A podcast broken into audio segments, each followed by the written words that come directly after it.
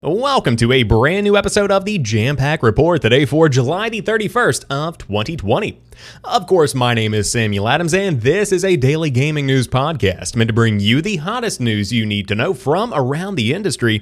Hosted on YouTube and podcast services around the world five days a week, it is your one stop shop for everything you need to know. So if you enjoy the show and you like what you see, hit that subscribe button and keep coming back for more.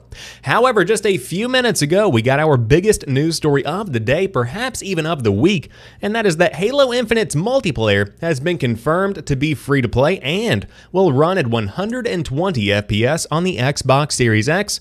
It is certainly coming in hot with no entry cost. Today, the official Halo Twitter account confirmed that Halo Infinite multiplayer will be completely free to play and will run at 120 FPS on the Xbox Series X. This comes after rumors had been building, including a listing on Smyths Toys yesterday of this news. Of course, Windows Central previously reported that the multiplayer might be free as part of a shift to a service model for Halo Infinite. While 343 Industries has explained that story content will take the form of updates and possible campaign expansions, expanding the multiplayer to be free to play makes sense for non campaign content. 343 Industries will be sharing more on the multiplayer and Forge mode in the future, but the team is also addressing the feedback regarding the graphics in the gameplay demo seen a few days ago, and we'll talk more about that in just a moment.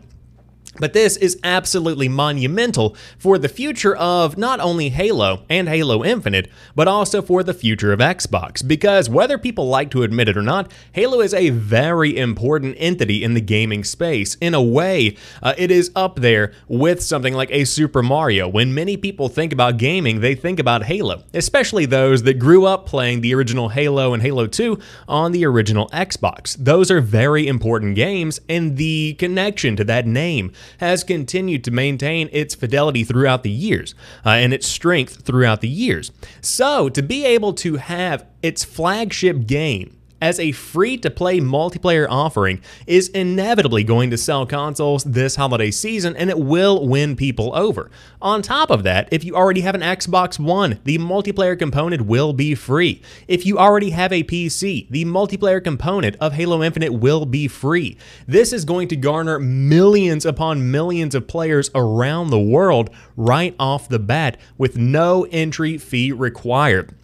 The significance of that cannot be understated because I would go ahead and place a pretty large bet uh, that Halo Infinite will be just as big as Call of Duty Warzone, if not even bigger, because Halo is going to be a very important title for the entire generation that's coming up starting this November.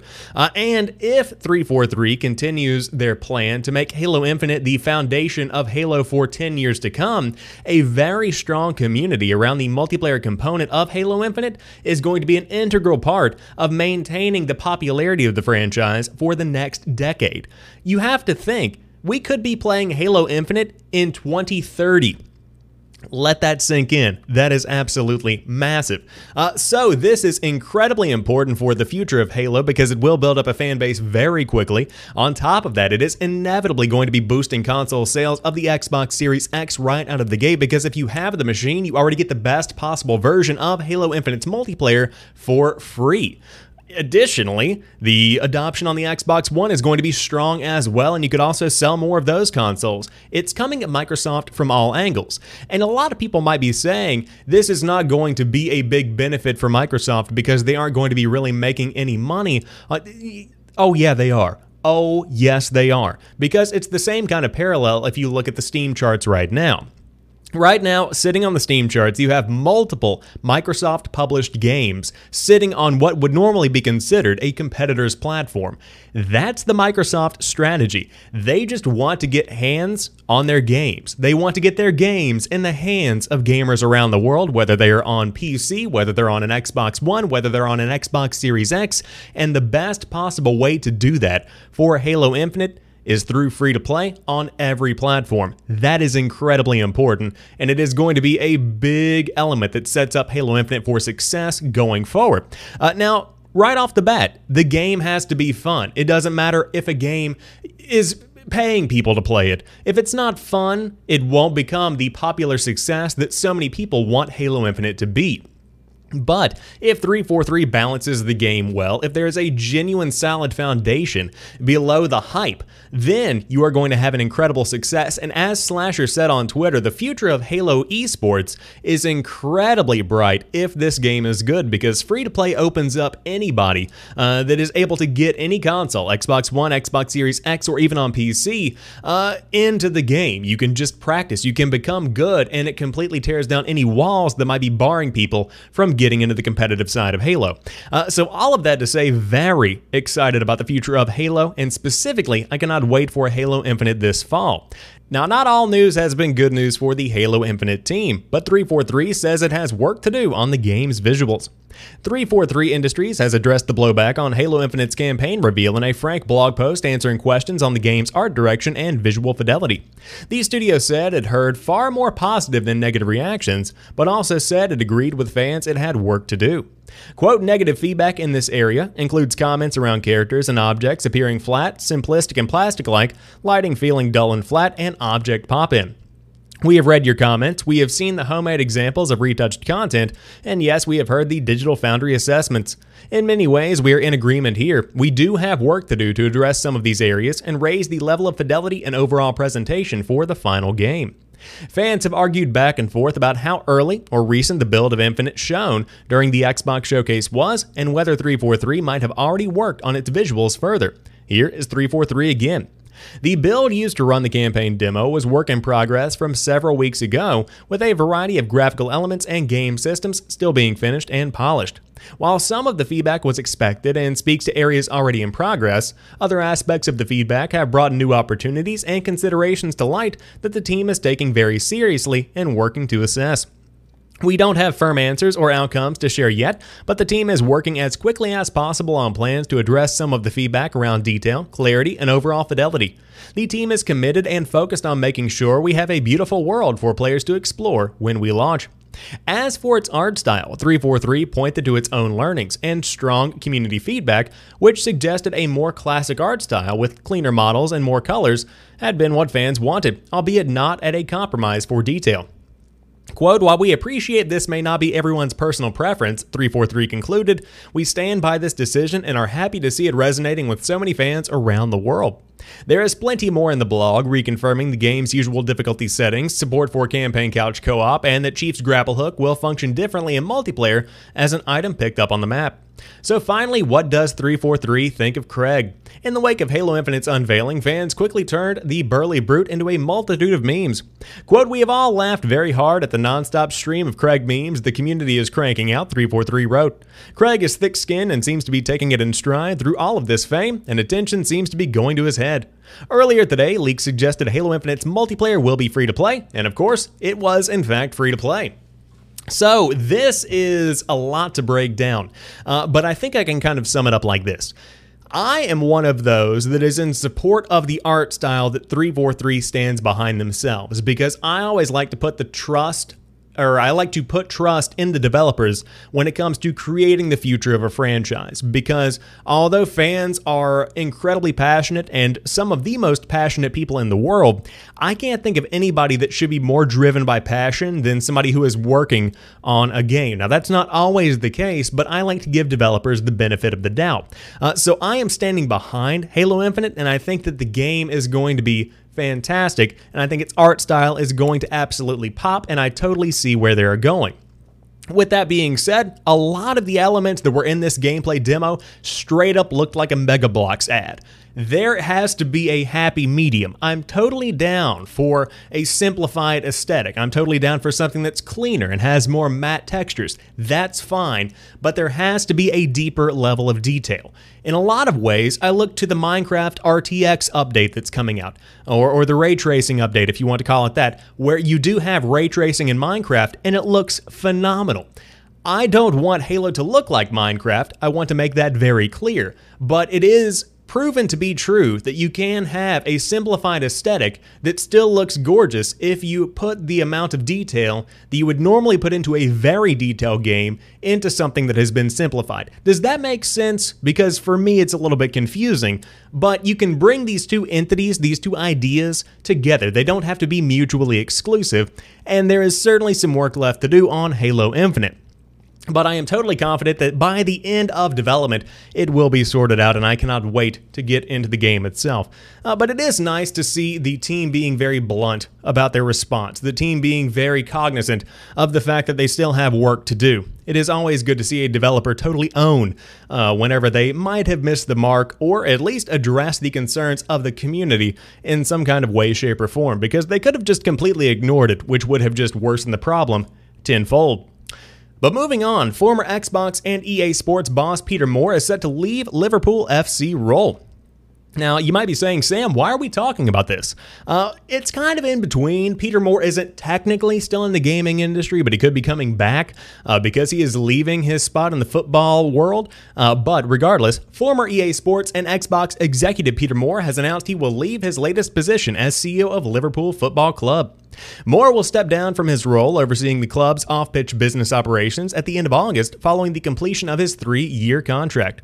The Liverpool born executive had spent more than three decades living in the U.S. until his appointment at the football club in 2017. During his long games industry career, Moore has served as president of Sega America, corporate VP of Xbox, and head of EA Sports. During his time away, Moore has occasionally contributed to the games industry by appearing in a tribute to Yu Suzuki and as a pundit on Xbox recent Series X reveal. In a statement, Moore confirmed he would now return his home or return to his home, there's a typo here, uh, in the San Francisco Bay Area. Quote, I came back to Liverpool in 2017, having been in the US for over 30 years, and it's been such a special experience, he said. My wife and I married here two years ago, and we go back to the US to our families with mixed emotions. Excited and looking forward to being reunited with our families and grown up children in the US, emotional about leaving Liverpool, which we have loved every minute of the opportunity to make a difference and leave our mark in the history of this great city and club. So, will Peter Moore return to the gaming industry? We will have to wait and see, but he is certainly back here in the US. Now, speaking of Electronic Arts, they have signaled they are still considering WB Games acquisition, saying we are more interested than ever. Recent reports that Warner Bros. parent company is looking to sell the gaming unit name dropped EA, among others, as a potential buyer, and you can bet this question came up. EA COO Blake Jorgensen fielded one such question, clarifying the company's approach to acquisitions. Jorgensen opened by saying that EA is always looking at studios up for sale, but that he would not be able to specifically comment on the matter of Warner Bros. He was, however, eager to say that EA wants to go after talent rather than games. Quote, I can't comment on any specific acquisition other than what I will tell you, as we have seen, uh, excuse me, as we said you've seen in the past, where we have done the best is where we have long term relationships with people, he said, and we are really trying to buy great talent versus games. Citing Respawn as an example, Jorgensen pointed out that EA's decision to acquire the studio was more about the talented and experienced developers it housed, and not just to buy Titanfall. It wasn't about Titanfall, and that's no offense to Titanfall. It's an amazing game, and we'll maybe see a Titanfall at some point, sometime down the road. But it was really about the team, and it starts at the top with studio head Vince Zampella, but it goes all the way through the whole organization. Jorgensen went on, quote, and so it might take some time, but trust that we are more interested than ever because we see talent and building great new franchises is critical to the long term growth for business. It is not yet clear if Warner Bros. Interactive's various studios would be individually sold to different publishers or if the group as a whole will be owned by a single company.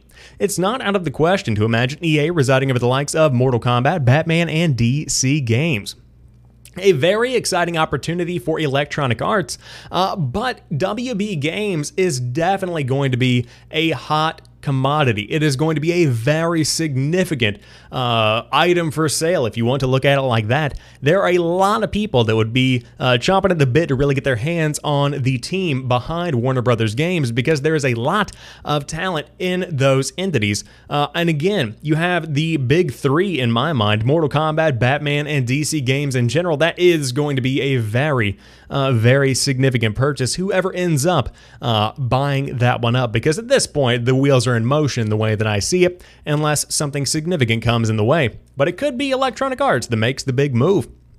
But it's not going to be Sega, probably. That would be weird. Uh, but their president has resigned for personal reasons. In a statement issued on Friday, the game's publisher claimed Matsubara's resignation was due to personal reasons. The exec had served as president since 2017. Matsubara I believe I'm saying that correctly, joined Sega in 2014 as Chief Technology Officer. Before his appointment, the exec spent nearly a decade as the CEO of Koei Tecmo. Prior to that, he served the same role at the Japanese arm of Zynga. In an interview last year, Matsubara discussed the Sega strategy of targeting consumers outside of Japan. Quote, when I became a company executive, I always told myself to celebrate globally, then deliver globally. Sega has many game creation studios not only in Japan, but also in Asia and Europe. This is what it means to create globally. This is a unique trait that our rival firms do not share. The exec added Persona 5, developed by our subsidiary company Atlus, is about Japanese high school students in local areas like Shibuya and Sang. Oh, wow. Sang in Jaya, sure. Uh, it was created by Japanese people with a Japanese viewpoint, but it was popularized internationally thanks to translating Japanese culture along with the language, on top of good marketing and promotions. The games created by Alice have actually higher sales overseas than in Japan. End quote. Uh, so, I wish the president of Sega the best. I wanted to cover this because it seems like a significant move. If the president of Sony PlayStation departed or if the president of Xbox departed, I would totally talk about it here. So I wanted to share this information with you. Of course, what kind of impact will this have on Sega as a whole? That is yet to be seen. The company kind of in a good spot. Uh, it is not blowing anybody out of the water by any stretch of the imagination, but it's not necessarily disappointing tons of people either. Of course, Persona is the big game that is out right now, uh, but we'll see where the company continues to go. And again, we wish the president the best. Now, moving on, Epic Games Store is getting mod support. Yesterday, we talked about the Achievements program. Today, we talk about mods. Hot on the heels of an early implementation of Achievements, the Epic Games Store has now brought on yet another much needed feature, that being mod support. Like Achievements, mod support is only available in a single game. In this case, it is MechWarrior 5 Mercenaries who received an update overnight to enable mod support for the first time. Though not quite Steam Workshop, the Epic Store now has a mods tab under MechWarrior 5's store page. This is where you'll be able to discover the mods themselves and download the modding tool. Since this is only a beta launch, it is not as full featured as you might expect. You can, however, filter by specific tags and see community response to certain mods by looking at the number of likes each one has. I imagine Epic will also add comments, reviews, and other ways for players to learn much more about each mod down the line. Epic also said that more games will be rolled into the beta over time. So if you want to dive into the Epic Games Store and check out the mod support for MechWarrior 5 Mercenaries, you can totally do that right now. Uh, but this is a very significant step in creating a platform and a launcher that is equal to, or at least uh, able to thrive alongside of Steam, because one of the biggest elements of PC gaming is mod support. It keeps people engaged in games for years and years to come after the game's popularity has already begun to dwindle. Uh, so many games just thrive on mod support. One of those games being the Grand Theft Auto series. A lot of them, actually. Uh, on top of that, you have so many other big name games that might drop off after the first couple of months, but they get picked back up thanks to mod support. Uh, and so, if you want to uh, check out what Epic Games has in store, you can certainly dive in and check out the early mod support now, but give it a couple of months, and I would say you will probably be able to experience them in a much deeper kind of format and a wider variety of games. But to round out today's show, a big congratulations to the team at Obsidian because more than 1 million players have tried Grounded so far in early access. The new survival adventure game from Obsidian Entertainment has seen over 1 million players since it entered early access. The game was made available through Xbox Game Preview with Xbox Game Pass and Steam Early Access this week on July the 28th. It quickly became a Steam bestseller the day after it released and has mostly positive reviews on the service. During the early access phase for Grounded, players are encouraged to provide feedback during the early development process, and content will be added based on said feedback. Grounded is a co op survival game which can also be played in single player, where four children get shrunk down in size and must defend their backyard from bugs by crafting and building defenses in order to grow back to normal size. Players must gather, craft, and build bases with everyday objects found within the yard, search for resources, and live alongside giant insects. If you're playing it and need some pointers, the team at VG247 has you hooked up, uh, but that is a significant amount of people, more than 1 million players.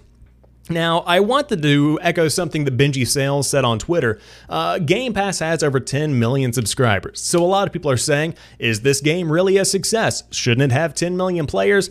No, not at all. There are tons of these Game Pass subscribers that haven't turned on their Xbox in months and probably don't even know that that charge is still going on their mom's credit card. Uh, 1 million players is significant for any early access game, but for a game like Grounded that began with a development team of 13 people, that is incredibly impressive. This is not a mainline Obsidian game, this is something that is relatively small. This is a passion project. Uh, and so to see it getting so much publicity this early early on in its life is definitely promising as the game continues to evolve and become a bigger part of the Xbox brand, but on top of that, the Obsidian name. So congrats, and I hope to see more from Grounded in the future. And I might dive in and give it a second shot because I got in on the very early access beta, so it's time for me to check it out once again. But that rounds out today's episode of the Jampack Report. If you enjoyed this one, drop me a like down below and let me know what you thought about everything we talked about here today, but specifically the Halo Infinite multiplayer going free to play. What do you think about that, and will you be playing? Would love to hear your thoughts.